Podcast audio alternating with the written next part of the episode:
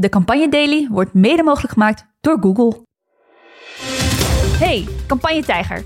Op 22 november organiseren wij de grote uitslagenavond in Utrecht. Met campagnegoeroes, politieke minicolleges, live duiding en muziek. Reserveer gratis je tickets via de website van Tivoli Vredenburg.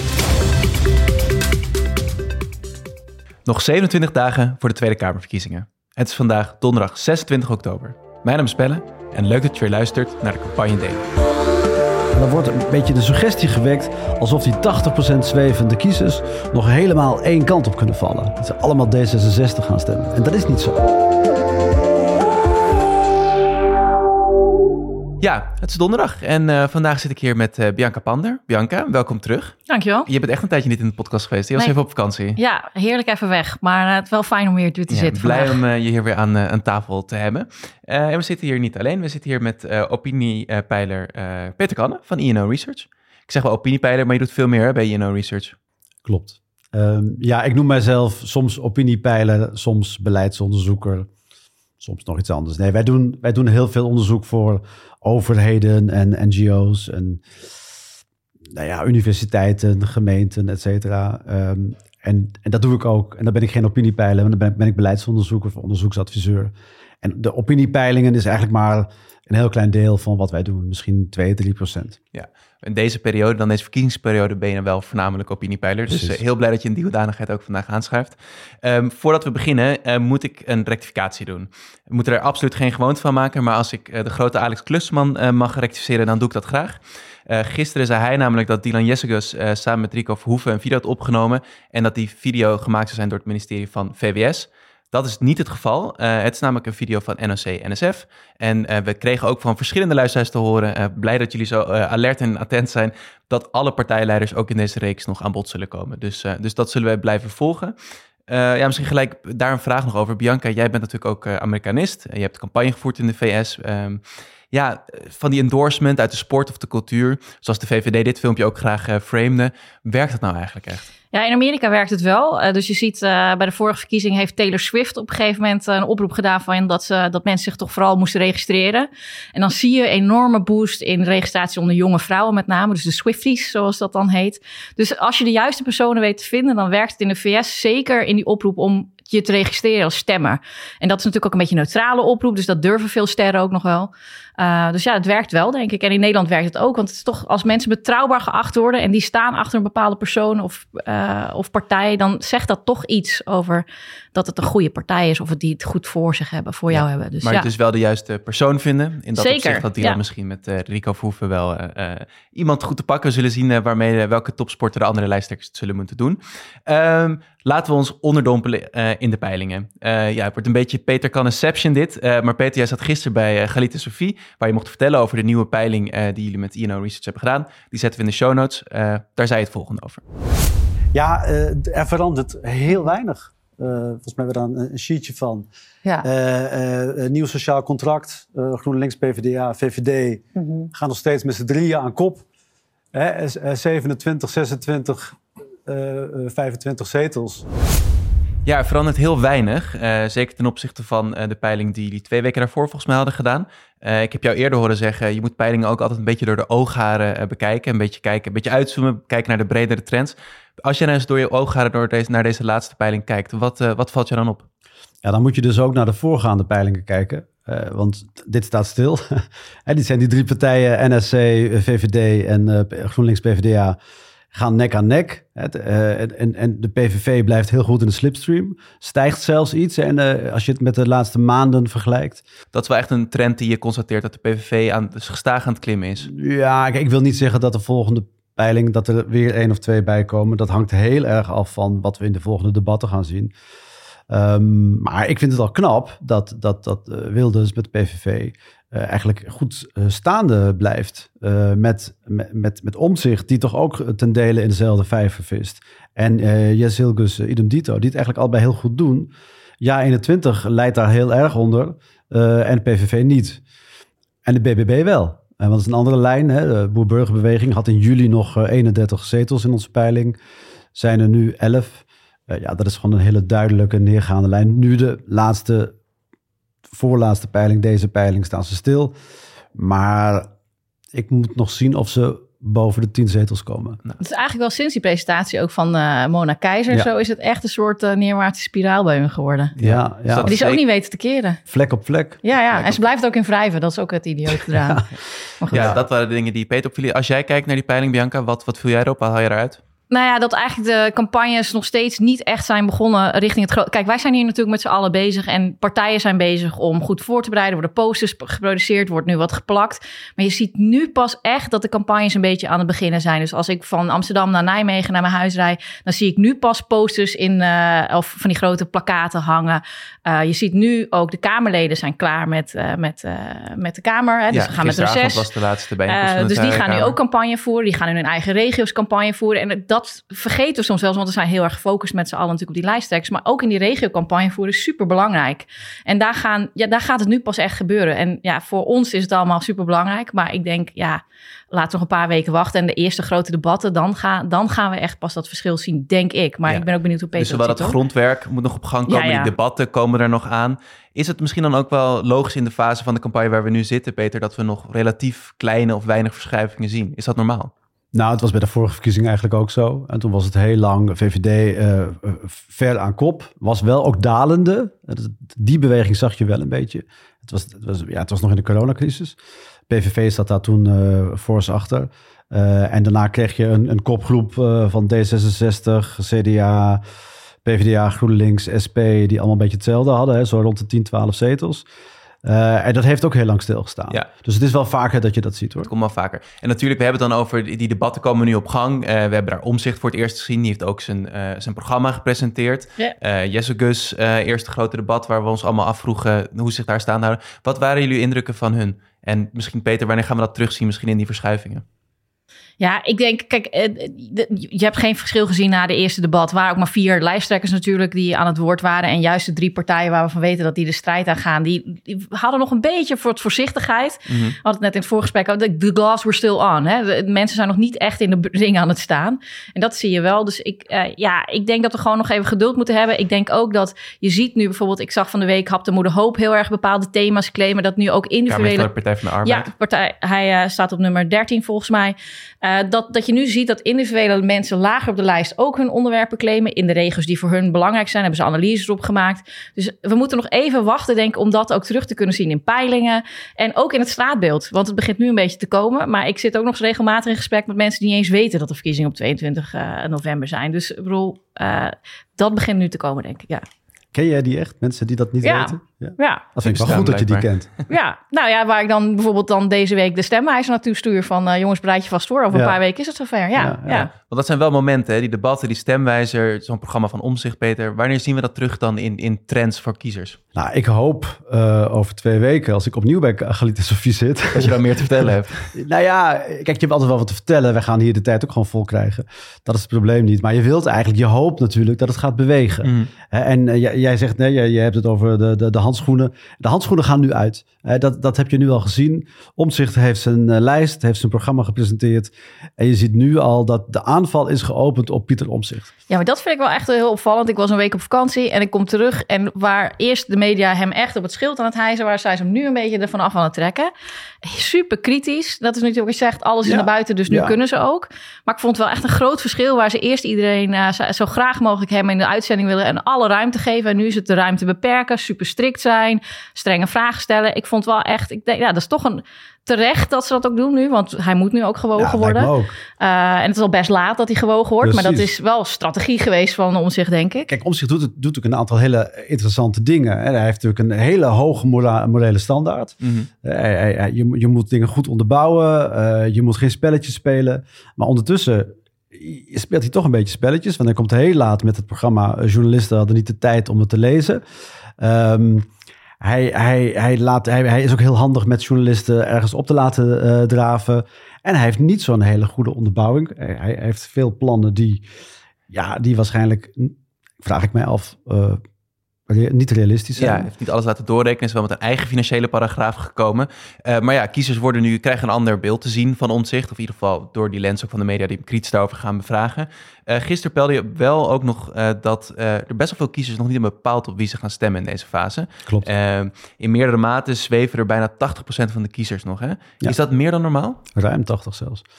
Um, uh, het is iets meer dan normaal. Met name in de groep die het helemaal nog niet weet. Dat is nu 23 procent. Dat zijn dan de echte zwevers. Dat was uh, 2,5 jaar geleden, ook een maand voor de verkiezingen, was dat uh, 16 procent. Nou, het zit toch een verschil van 7 procent tussen. Maar er wordt ook wel de indruk gewekt alsof nu 80 uh, procent het niet weet. En alsof dat bij andere verkiezingen misschien 20 of 30 of 40 procent was. En dat is niet zo. De laatste 10, 15, 20 jaar, ik weet niet precies, uh, is, kijk, we hebben natuurlijk veel meer partijen gekregen. Partijen die ook erg op elkaar lijken. Uh, in, in alle kwadranten van het electorale veld zitten twee, drie, vier partijen waar je uit kan kiezen. Um, dus het is logisch dat mensen nu meer twijfelen dan, nou ja, laten we zeggen, jaren 70, 80. Want toen had je er maar uh, een stuk of 10, 12 ook wel. Maar het ging om maar drie, vier partijen. Ja, want de zwevende kiezer is soms ook wel een beetje, ja, een modewoord zou ik haast willen zeggen. Maar het is dus wel ergens op gebaseerd dat mensen gewoon meer kunnen kiezen.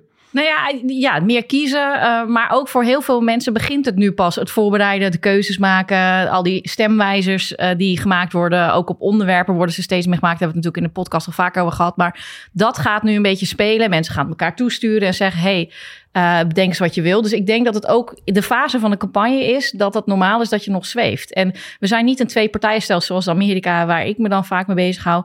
Ja, daar maak je al veel eerder, is het helder. En het verschil is ook heel groot. En hier zijn natuurlijk tussen sommige partijen die zeggen, ja, op links zitten er ook vier keuzes waar je kan maken. Zeker, minstens. En uh, nou, als je een beetje CDA-achtig bent, heb je nu vijf partijen waar je uit ja, kan kiezen. Dus, drie CDA's. Ja, ja drie ja. CDA's, ja. ja. ja. Maar je moet dat zweven, moet je ook niet uh, um, te te veel problematiseren. Want kijk, je hoort de mensen bij D66 bijvoorbeeld zeggen van... nou, kijk, het gaat niet zo heel goed in de peilingen... maar heel veel kiezers weten het nog en we niet. we gaan de peilingen verslaan. We gaan naar het CDA-leus is dat, hè? Ja, allebei het CDA, mij, gaat altijd de peilingen verslaan. Die ja. verslaan al decennia de peilingen... maar ondertussen staan ze toch op vier, vijf zetels. Um, maar bij D66 zeggen ze het ook. En dan wordt een beetje de suggestie gewekt... alsof die 80% zwevende kiezers... nog helemaal één kant op kunnen vallen. Dat ze allemaal D66 gaan stemmen, bijvoorbeeld. Of allemaal, en dat is niet zo. Die mensen die nu nog twijfelen, uh, zeker die, die, die, degene die wel al een eerste voorkeur hebben. Het beeld dat we nu zien zal voor een belangrijk deel het beeld zijn dat we ook op 22, 23 november gaan zien. Ja. Met uitschieters. Met Want uitschieters. Er, gaat, er gaat iets geks gebeuren. Dat hebben we vorige verkiezing ook gezien. Daar was ook het beeld in de peilingen van twee maanden van tevoren, anderhalf maand van tevoren, leek heel erg op de uitslag. Uh, met het verschil dat Kaag heel goed uh, presteerde uh, in de debatten. D66 uh, optilde. En in plaats van in, de, in het peloton echt in de kopgroep terecht kwam. Ja, maar daar kreeg ik heel veel strategische stemmers, toch? Dus ja. dat mensen dachten, oké, okay, dit is onze kans om echt linksom te gaan. Dus laten we dan heel ja. veel PvdA'ers die allemaal toch op Sigrid Kaag en GroenLinks, dus die op Sigrid Kaag stemmen. Omdat misschien ook wel de vrouwelijke premier, hè, dat Zeker, werd natuurlijk ook het frame wat heel erg neergezet werd. Ja, en dat zit er nu volgens mij niet in. Ze hebben niet een persoon die dat verrassend kan doen. Nee. Uh, Bontebal een beetje, die wordt toch steeds sympathieker. Maar ja, die gaat het ook, dat grote verschil gaat het natuurlijk niet worden. Ten opzichte nee. van de drie partijen die al veel dus hoger zitten. Kan wel, maar het is ook wel vaak wishful thinking. Misschien vanuit ja. campagneteams. Uh, kijkend naar de cijfers, de cijfers heel erg uitleggen hoe ze het graag willen. Waar we nu een beetje over hadden. Als we het toch hebben over die verkiezing, uh, die vorige verkiezing met Sigrid Kaag. Waar we natuurlijk al langer een trend in de peilingen zagen dat uh, deze echt aan het groeien was. Dat ze misschien een soort van momentum, het grote mo-word noemde jij het al even, Bianca, hadden. Um, je ziet wel ook dat peilingen toch ook de, de, de weerslag hebben op hoe de campagne wordt gevoerd, hoe de perceptie in de media is best een grote invloed, die peilingen, op, nee, op hoe een verkiezing uiteindelijk uitpakt. Nou, ik ben ook niet per se enthousiast over de invloed die peilingen hebben. Uh, maar ik denk wel dat het belangrijk is, want peilingen zijn meer dan alleen te bepalen welke de grootste partij wordt. Hè. Het gaat, er worden ook uh, gepeild over wat vinden mensen over bepaalde onderwerpen, wat vinden mensen belangrijk. Dat is ook voor partijen super belangrijk dat dat gepeild wordt. Dus ik ben niet alleen negatief, maar het bepaalt wel net iets te veel over hoeveel met name mediatijd je krijgt. Dus je zag het ook afgelopen debat hè, bij, uh, bij College Tour of College, college Tour. tour dat, uh, dat gewoon er maar vier partijen zitten. En dat is alleen op basis van, uh, van peilingen. Want Caroline van der Plas heeft eigenlijk maar één zetel. En Pieter Omtzigt ook. En toch zitten ze daar. En zit het CDA daar niet. Die nu nog gewoon nog in het kabinet zitten. Zit D66 er ook niet. Dus het bepaalt wel gewoon je airtime. En dat is hoe je het went of keert toch belangrijk in campagnetijd. Ja, beïnvloedt ook wel kiezers. In sommige landen uh, verbieden ze peilingen in de laatste twee weken van campagne. Zou je daar een voorstander van zijn, Bianca? Nou, ik denk wel, want het, het, het kan heel veel. Ik noemde in het voorgesprek ook al het voorbeeld van Hillary Clinton. Dus uh, zij stond in uh, de voorspellingen dat uh, 80% waarschijnlijkheid dat ze zou winnen. Dat is net iets anders dan hoe wij peilen. En je zag dat in staten waar mensen dachten, nou ja, mijn stem maakt toch niet meer het verschil. Dat mensen dan thuis blijven, omdat het zo'n, ja, wat maakt die ene stem nog uit als het toch al met zoveel procent zekerheid gaat winnen. Dus het beïnvloedt wel gedrag van kiezers, denk ik. en ja, dat is ook bewezen in de VS. Dus ik denk, ja, ik ben niet, ik, ik denk dat je een paar weken voor de, voor de peiling in ieder geval heel bewust moet zijn van welke invloed het heeft. En volgens mij zijn de meeste peilers dat ook wel. Die geven ook allerlei waarschuwingen. Maar uiteindelijk, ja, de media probeert toch een soort van die horse racer in te maken. Zoals vorig jaar dus heel erg tussen, uh, tussen Kaag en Rutte gedaan is. We hebben hier zo'n pijler aan tafel zitten. Hoe, hoe, kijk jij naar die rol, Peter, die, die Bianca jullie als peilers ook een beetje toedicht? Daar kom ik zo op terug college tour even. Die, die kandidaten waren ook geselecteerd. Alleen degenen die bij college tour te oh, gast waren. Hè? Oh, dat is waar. Anders had Wilders daar ook gezeten. Maar ja, Marianne Thieme was wel bij college tour en zat er niet. Dus, Esther Ouwehand. Esther Ouwehand, Oh, wat zeg ik Marianne Thieme? Ja, Esther Ouwehand natuurlijk. Sorry, van de Partij voor de Dieren. Uh, dus het is waar wat je zegt, maar niet, was niet, anders moet je morgen weer rectificatie doen. Oh ja, dat, is waar. Ja, nee, ja, heel nee, goed. Nee, ja, dan de invloed van de pijlers. Ja, nee, kijk, kijk, de invloed van de pijlers. Kijk, ik probeer zelf zo min mogelijk invloed te hebben. Maar ja, peilingen hebben invloed. He, daar, heb, dat doe ik ook nooit uh, geheimzinnig over. Dat wordt ook gewoon aangetoond door ons eigen onderzoek en door politicologisch onderzoek. Kiezers houden rekening met de stand van, de, van hun partij of de partijen in die peilingen. Mm en als jij uh, een kiezer bent die twijfelt tussen, nou ja, op dit moment, laten we even zeggen, Partij voor de Dieren, Volt, uh, D66, GroenLinks, PvdA. Uh, dan ga je op, op, op het moment dat het zover is, misschien heb je wel een ontzettend enthousiasme en warm hart voor Volt. Uh, maar blijven ze op die vier, vijf uh, zetels steken? En kan het zijn dat de GroenLinks PvdA echt meegaat in de strijd om de eerste plek of de tweede plek? Maar de eerste plaats is natuurlijk, het, is natuurlijk belangrijk, want dan heb je het initiatief. Dan, gaan dan zullen heel veel kiezers overgaan. net zo goed als aan de rechterkant dat gaat gebeuren. En waardoor je bijvoorbeeld in 2012 in die laatste week en ook de, de, de, de dagen, of ja, het verschil tussen de slotpeilingen uh, en de uitslag. Daar, die, die, die slotpeilingen lieten allemaal zien zo 32, 33, 34 zetels voor VVD en PvdA, allebei. Uh, en dat werden er toen 38 en 41 of ja, zo. Dus werden echt opgestuurd in elkaars effecten. Dus je kreeg toen een, een, een, een self-denying effect van de, de peilingen. Heb ik dat ooit genoemd. Nou, mooi, ja, mooi. Dat klinkt... Ja. Uh... Nou, je ziet partijen ook wel dat ze het proberen op te zoeken nu. Hè? Dus de aankondiging van Timmermans versus uh, Omtzigt... die samen in debat willen gaan, volgens mij maandag al in, uh, in Arnhem. Dat is ook omdat zij willen proberen daar Tuurlijk, naartoe ja. te gaan... in die tweestrijd en het verschil maken. En zorgen dat mensen dus meegaan in... ja, het is eigenlijk een beetje het links-rechts frame... of het conservatieve versus het progressieve frame. En dat willen ze echt extra aandikken. En daarom ga je dit soort acties meer zien, denk ik. Zeker. Dat partijen daarop aansturen. Ja, dus dat zijn acties, evenementen waar partijen zelf op kunnen aansturen. Ja. Als we kijken naar deze campagne, uh, dan valt ons natuurlijk op dat die ook wel gedomineerd wordt door de werkelijkheid, met name buiten Nederland, de oorlog in Israël en Palestina. Daar moeten campagnes en politici zich ook toe verhouden.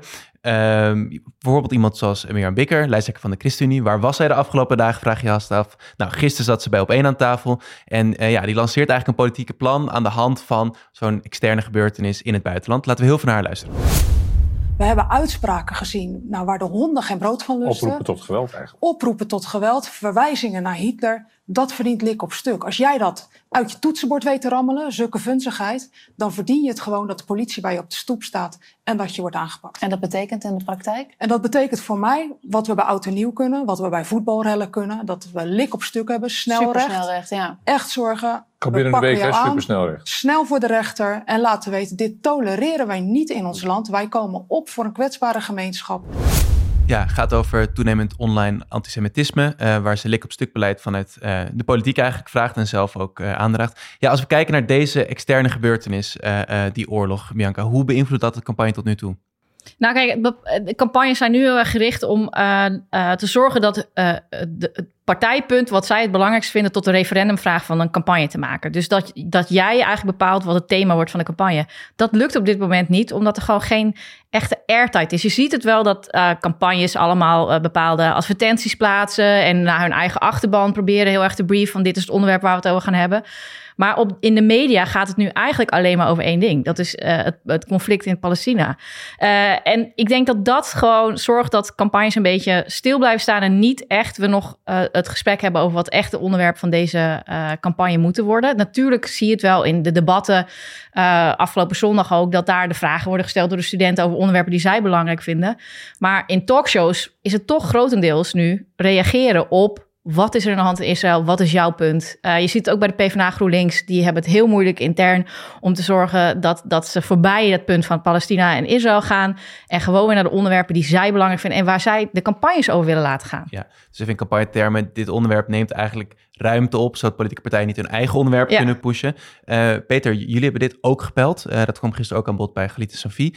Wat zag je specifiek, ja, hoe, hoe kiezers met dit onderwerp ageren of interacteren?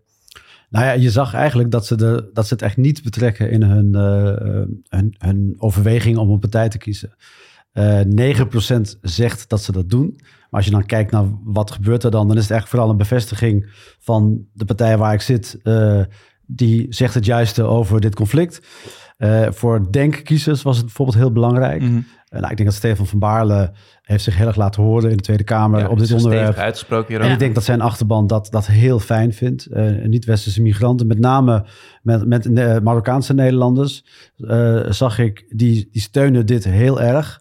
Uh, dus die, dit soort, dat is de andere kant, de Palestijnse kant. Ja. Uh, en ik denk dat, dat, dat, dat het daar werkt, maar vooral om je kiezers vast te houden. Ja. We zien geen kiezers switchen op, we zien sowieso geen kiezers switchen. En, nee, maar het een beetje stil, heeft dit, heeft dit onderwerp dus, dus ja, gek genoeg helemaal nog niet... Kan wel gebeuren natuurlijk. Ja. Hè? Dus belangrijk om te zeggen, op dit moment laten kiezers, bepalen hun kiezers nog niet op dit onderwerp hun nee. stem. Dat kan nog wel veranderen. Uh, maar ja, dat zal de tijd ook even moeten uitleren. En kijken hoe de rest van deze campagne uh, uitspeelt. Er zijn natuurlijk wel in het verleden uh, duidelijk gebeurtenissen of events aan te wijzen waar dit echt nadrukkelijk wel het geval was. Uh, wanneer, ja, waar, waar moet zo'n event aan voldoen, om echt de verkiezingsuitslag te, te beïnvloeden? Ja, het moet dicht op de verkiezingen zitten. Dus ik denk de week voor de verkiezingen of twee weken misschien voor de verkiezingen. Maar een maand voor de verkiezingen is best wel ver weg nog. Uh, en het, voorbeeld waar wij het, net op kwamen is eigenlijk het voorbeeld van Rutte. Uh, die ingreep toen uh, allerlei mensen in Rotterdam gingen demonstreren rondom een komst van een minister uit Turkije. Ja, 2017. ja, 2017. Ja, waar Rutte deze podcast ook over gehad, dat oh, ja. event. Ja, en dat Rutte zei pleur op hè, als je daar, als je daar niet achter staat. Dat, ja, dat heeft wel echt de, de verkiezingen beïnvloed. Maar dat zit zo dicht op. En in Amerika heb je dan altijd de oktober surprise. Hè, de verkiezingen zijn altijd de eerste dinsdag in november.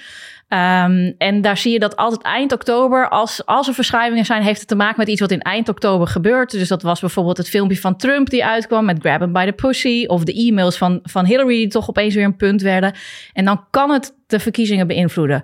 Maar dat moet wel echt dicht op die verkiezingen zitten.